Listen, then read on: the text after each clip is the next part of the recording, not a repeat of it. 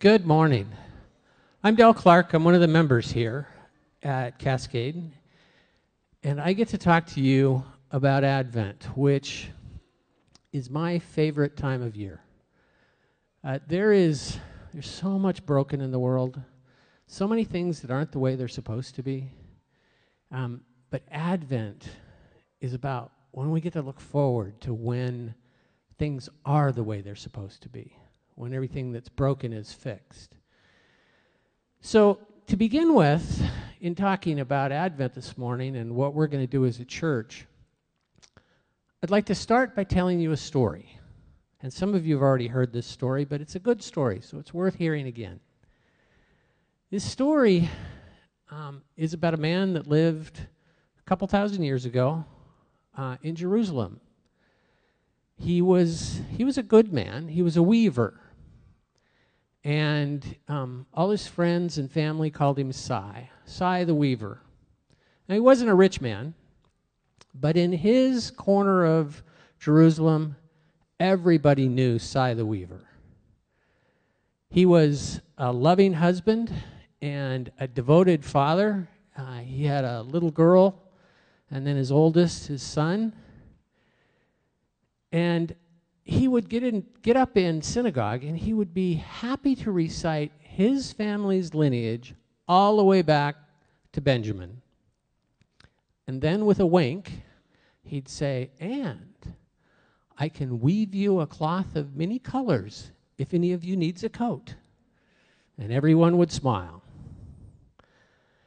But this story isn't about weaving cloth. This story is about a man who suffered greatly. You see, when Si was in his early 30s, his son was in a stupid accident with an ox cart. Broke his leg, it got infected, and a week later, his son died. And then, about a year after that, a fever went through Jerusalem. And the fever took first his daughter, and then a day later took his wife. Si was a devastated, broken man, alone with no family.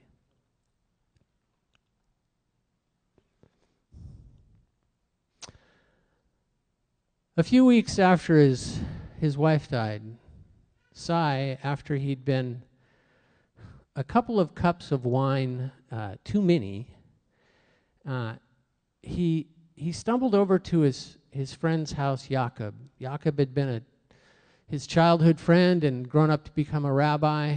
Si stumbled to his house and pounded on the door. And Jacob let him in, and Si demanded to know why. Why his son why his daughter? Why, why his wife? Why is there so much pain and why so much for him? And Jacob, Jacob was a friend first, not a, a rabbi. So Jacob was, was smart enough to know that he just needed to listen. And they sat and they cried together. They remembered a young boy that had prepared for his bar mitzvah but never had it. They remembered Si's wife who could light up a room with a smile, and a little girl whose hugs were sweeter than, sweeter than honey. And they cried together. Then, Jacob very quietly unrolled a scroll from Isaiah and began reading. And as he read, Si heard that, that God never intended that there would be such pain, that there would be such evil, and that God intended to fix it that he would send his Messiah to set everything right.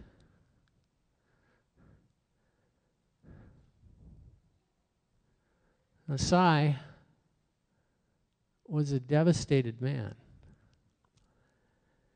And he listened, but a few words from an old scroll didn't fix things. And he didn't really feel much better. But life goes on. Sai went back to his weaving, to his loom. And over the years, Sai became a man that people would go to when they'd suffered a tragedy. When there had been evil in their lives that touched them deeply. He would dance his shuttle back and forth in the loom, and he would listen as a brother or a father or a mother told of, of greedy Pharisees or corrupt tax collectors or illness or loss. And Sai was a man who would listen, and often he would cry with them. Now, Sai lived close to the temple. So each morning, he had this habit that he would get up and he would go to the temple and pray. Well, maybe it's more accurate to say that he stood just inside the temple gates and he cursed at God. Why? I don't understand. You created this world, and what's with this? Why so much pain? Again, he would say, Why my family? And then he would say, Why all these other people? And then he'd go back to work, dance that shuttle through his loom, and some days listen to someone else come in and tell another story of pain and hurt. And he would become just a little bit more hopeless.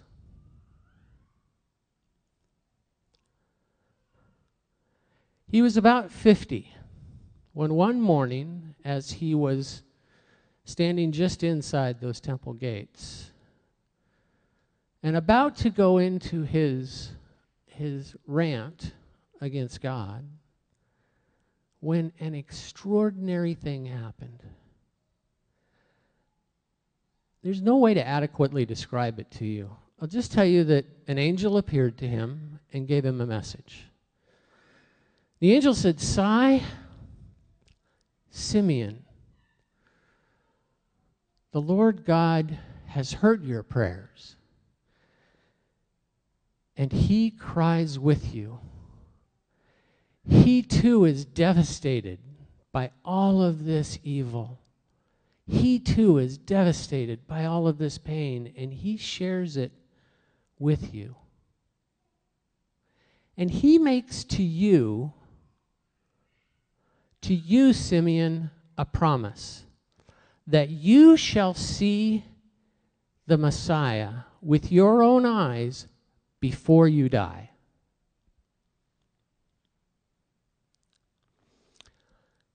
Now, when an angel appears to you and gives you a, a, message directly from the Lord God, it changes things. For Sai, it changed his outlook. It changed his perspective. And also, it was something he wanted to share with everyone. But, if an angel appears to any of you, they just give you a little advice. You don't want to run out and tell everybody that an angel appeared to you because they're going to think you're nuts. But Sai did go to his, his old friend Jacob and he told him about the angel, about the message, about the promise. And the two of them shared that secret for 22 years. And Sai went back to his loom, danced his shuttle back and forth in the loom,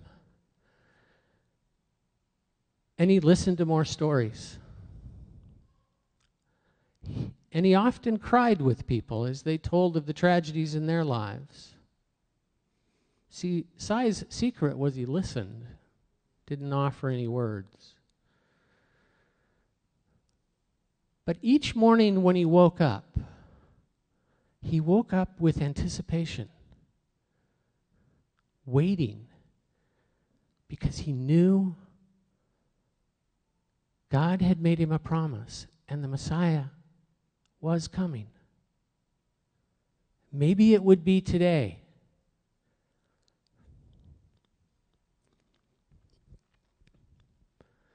Well, one afternoon, Simeon felt oddly compelled to go to the temple. So he did. He stepped inside those gates as he had a thousand times before. And he looked across the courtyard and he saw where the families were consecrating their firstborn sons. They were lined up there. And his old friend Jacob was on duty and he was consecrating those children. And he looked and he saw his old friend Jacob holding a baby. And suddenly, Sai knew. He knew to the depths of his being.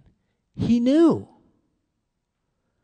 He walked across the courtyard took the baby out of Jacob's hands, and he declared in a voice that was heard clearly throughout the temple Sovereign Lord, you may now dismiss your servant in peace. For my eyes have seen your salvation, which is for all the world, a revelation to the Gentiles and the glory of Israel, your Messiah. And Sai looked at the baby in his hands and he wept with joy because he held an infant named Jesus. Hope and healing for all of creation.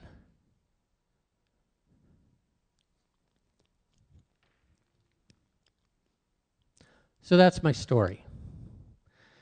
It's just a story. It's not Holy Scripture, although it is based on the Simeon that you'll find in, um, in the second chapter of Luke. And it is about hope, which is what Advent's all about. I really love the season of Advent. Next Sunday is the beginning of the Advent season. Now, it's interesting that Advent is the first season in the church calendar year or year, first season of the year in the church calendar. And that, to me, is appropriate because Advent is about two things. It's about looking back to when Jesus began redemption of creation and looking forward to when Christ will complete that redemption. This year, we want to celebrate Advent in a really special way as a church. As, as C.S. Lewis would say, we want to experience the deep magic of Advent. So, here's what we're going to do. Angela has already mentioned that we have the Advent boxes um, in the fireside room, so make sure that you get yours. In each box, you'll find a set of Advent candles.